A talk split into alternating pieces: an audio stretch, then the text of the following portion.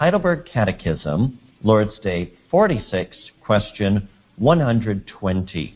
Why did Christ command us to address God thus, our Father?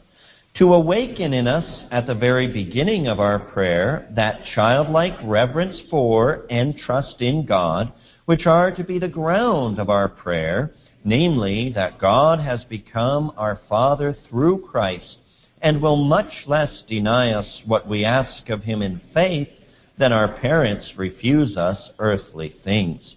Question 121. Why is it added, which art in heaven? That we may have no earthly thought of the heavenly majesty of God, and from his almighty power expect all things necessary for body and soul.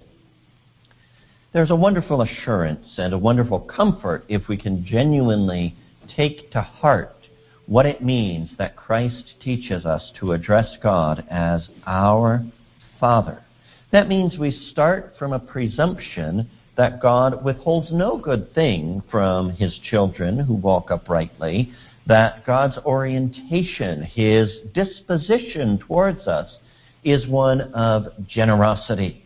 In other words, God is deeply inclined to say yes to us unless there's a very good reason. Now, of course, we know sometimes there are very good reasons. So often we ask ignorantly. We ask so that we can consume his blessings on our own lusts in a disgraceful way. We don't ask at all. Or we ask for things that would ultimately not be good for us. We ask for things that would lead us into pride or into self righteousness or into some other form of spiritual disaster. So God often does have a reason to say no, and God will say no if it's for our good. But God is not saying no at random, arbitrarily, or because He's not generously inclined towards us.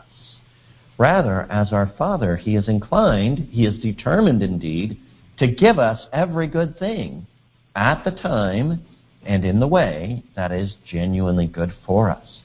The Anglican Catechism of 1553 puts it this way.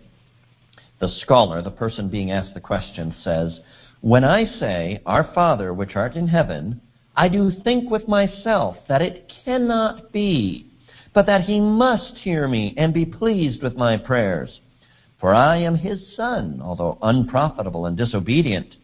And he, on the other side, is my most bountiful Father, most ready to take pity and pardon me. All of that is bound up in those two simple words that Christ taught us Our Father. Well, may all our prayers be characterized by that childlike trust and reverence to God.